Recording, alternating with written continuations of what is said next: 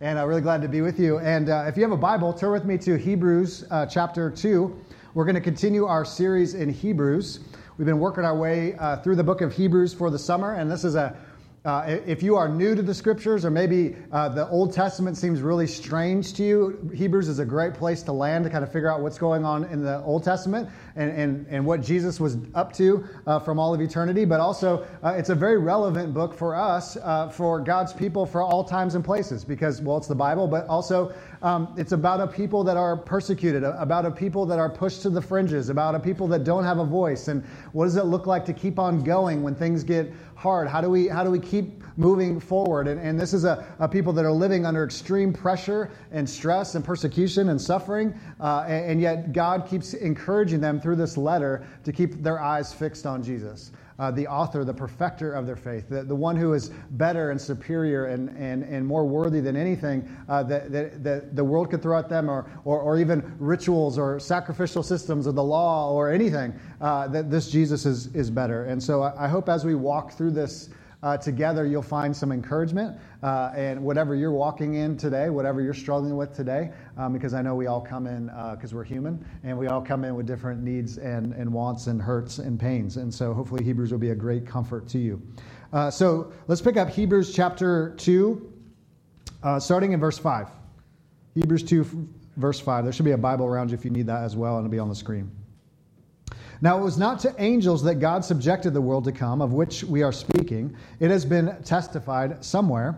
What is man that you are mindful of him, or the Son of Man that you care for him? You made him for a little while lower than the angels. You have crowned him with glory and honor, putting everything in subjection under his feet. Now, in putting everything in subjection to him, he left nothing outside his control. At present, we do not yet see everything in subjection to him, but we see him for, for who, for a little while, was made lower than the angels, namely Jesus, crowned with glory and honor because of the suffering of death, so that by the grace of God he might taste death for everyone. For it was fitting that he, for whom and by whom all things exist, in bringing many sons to glory, should make the founder of their salvation perfect through suffering. For he who sanctifies and those who are sanctified all have one source. That is why he is not ashamed to call them brothers, saying, I will tell of your name to my brothers. In the midst of the congregation, I will sing your praise. And again, I will put my trust in him. And again, behold, I and the children God has given me.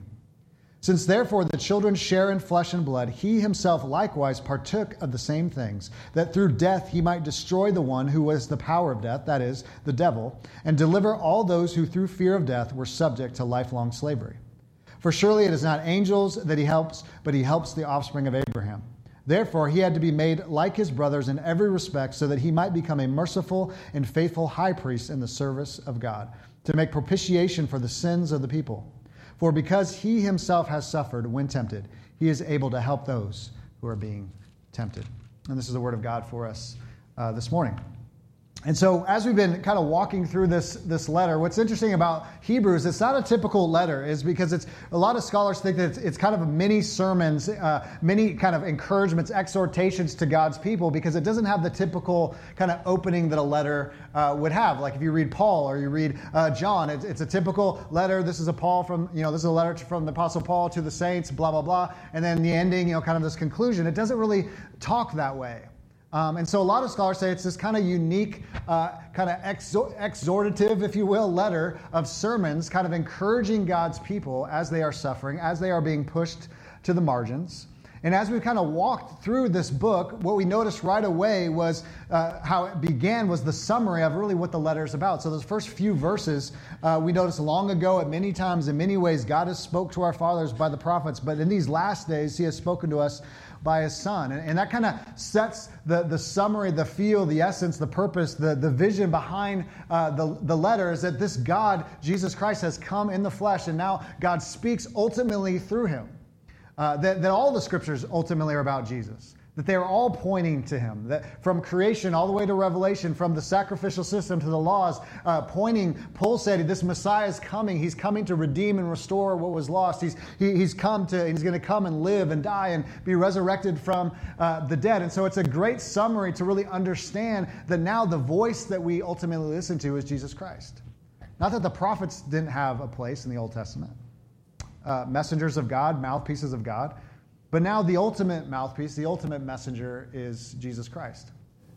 Now, when we dig into Hebrews, it can get a little wild because of our modern sensibilities. A lot of uh, Jewish kind of references and, and sacrifices and, and, laws and covenants and all these, these kinds of things. But, but the reality is, as I've kind of studied this more and more, and as I sit with it more and more, what I begin to realize is how relevant this book really is.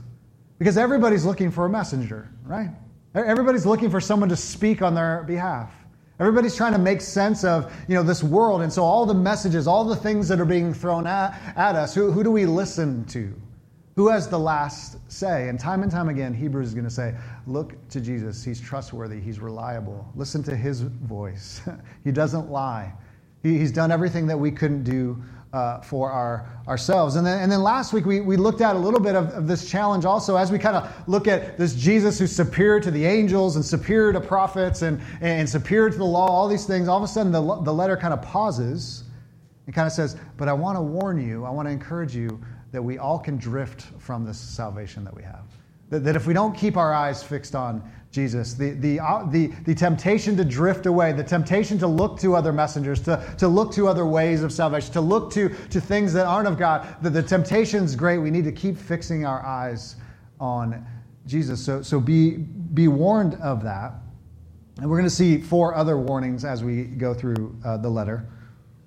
But now we get to this verses 5 and 18. And it's fascinating because of the way in which the writer of Hebrews describes Jesus. In the two main ways in this text, he describes him as a founder of faith. You could call him a pioneer, if you will, and a brother. Like that just seems like it comes out of nowhere. I, I don't know how many of you talk about God as being our brother. But, but you have good reason to. That, that Jesus is described here as a brother. So, so we're going to look at just for a moment here uh, this morning is we have this people who are struggling. They're pushed to the fringes. How do we keep on going? And the way in which the writer is going to encourage them to keep on going is I want you to look at this Jesus who is the founder of our faith, but also our brother. And what does that have anything to do with my life and your life and the world? Um, but it's extremely helpful and extremely, uh, uh, I think, relevant and practical for their day, but also ours as well. So let's look at that for a, a, few, few moments together. So, Jesus, our founder, pioneer of faith, if you will, what does that have to do with anything? Well, I, I picked that up from verse 10. So it says, For it was fitting that he, for whom and by whom all things exist, in bringing many sons to glory, should make the founder of their salvation perfect through suffering. We, we see that also in Hebrews chapter 12, the, the founder and perfecter of our faith, the author of our faith, the originator of our faith. And you could even use that word pioneer. I know we, you, you know, if, maybe don't use, use pioneer all that, that often, but think of the pioneers. It's someone who goes first. It's someone who goes when everyone else is behind, someone who takes that first step. It's someone who, who is the author, the originator, the one who, who finds the thing, right? When you think of a founder of a company, there, you know, we think of these noble people, these, these crazy entrepreneurs, and they step out and they, they start something. Well, it's simply just them going first. And so the writer of Hebrews is actually describing Jesus as this. He's actually the one who goes before us. He's the one that does what we couldn't do for ourselves.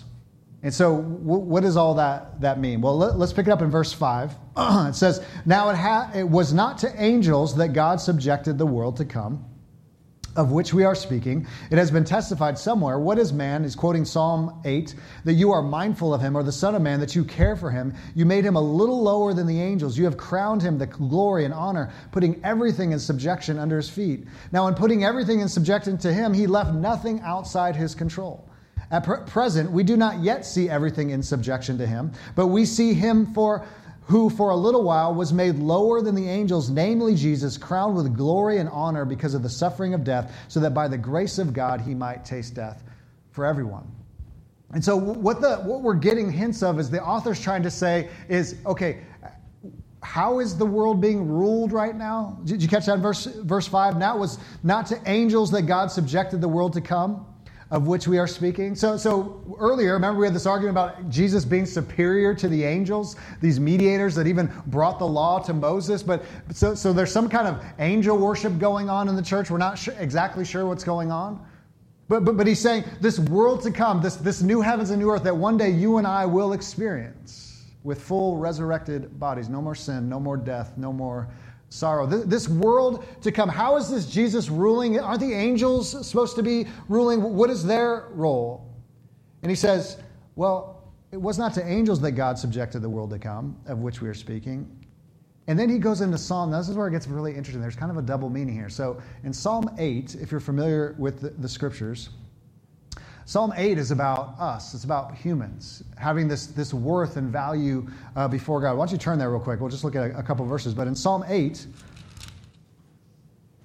we'll just pick it up in verse 3. David's just gushing over the creation. He's saying, When I look to the heavens, the work of your fingers, the moon and the stars which you have set in place, what is man that you are mindful of him, and the Son of Man that you care for him? So, uh, so uh, Megan and Jerry Smith went to uh, the Grand Canyon on a vacation. I'm just going to call them out right now. And I'm really upset because uh, Jerry was going to take a picture of himself flexing his muscles in front of the Grand Canyon uh, because you know that's one of my favorite illustrations that nobody stands in the front of the, front of the Grand Canyon and flexes their muscles and say, hey, you like that? Look at this, right? Nobody does that, right? That's what David's doing. He's looking at the heavens and he's looking at the earth and he's looking at, at, the stars and the sky and sunsets and, and shooting stars and he's saying, why in the world would you give a rip about us little insignificant humans? Why would you take the time to make us? Why would you sustain the world so that we could even enjoy this same creation? Why do you care for us?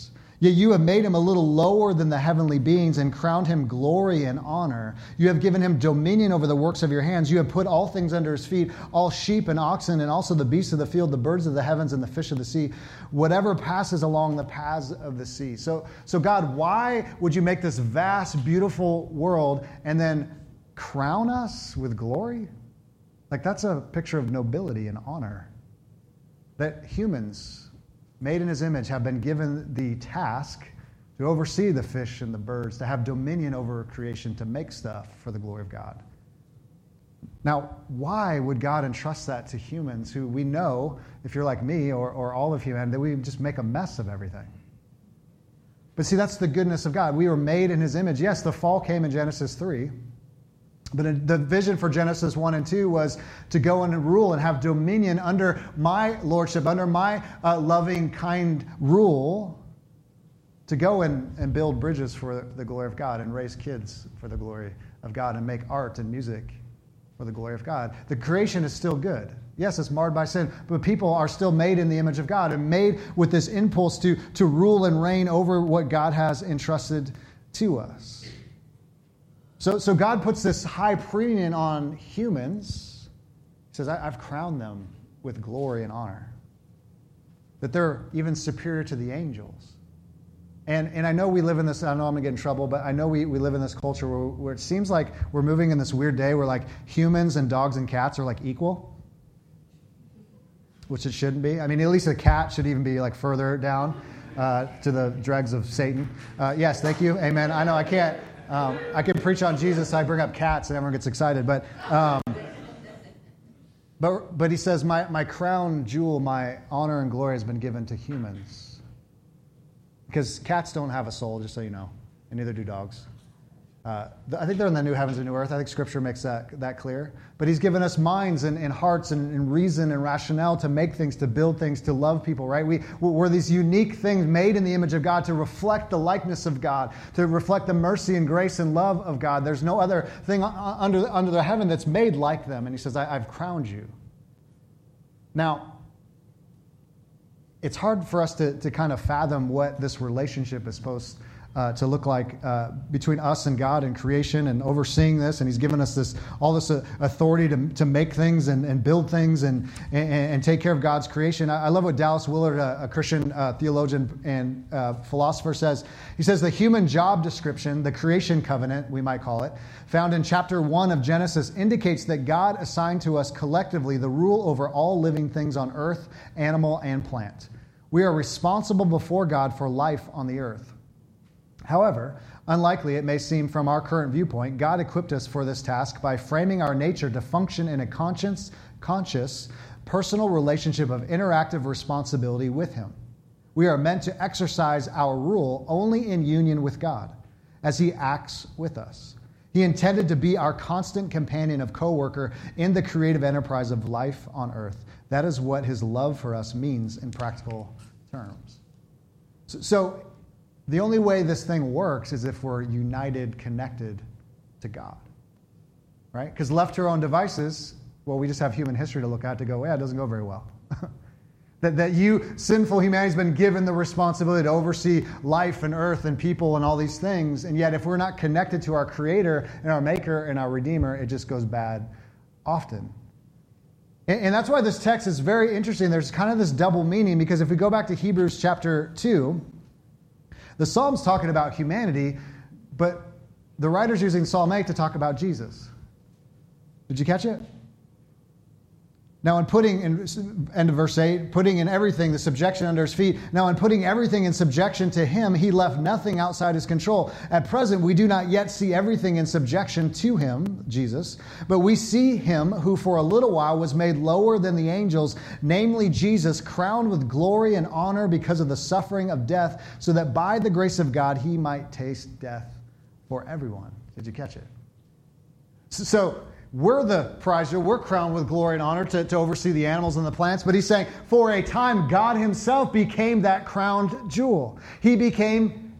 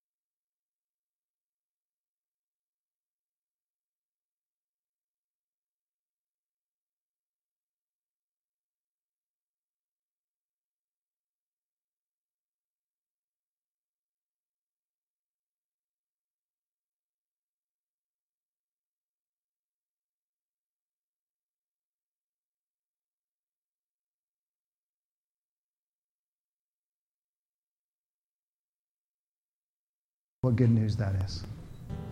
We pray this all in Jesus' name. Amen. Come and celebrate the Lord's Supper with us.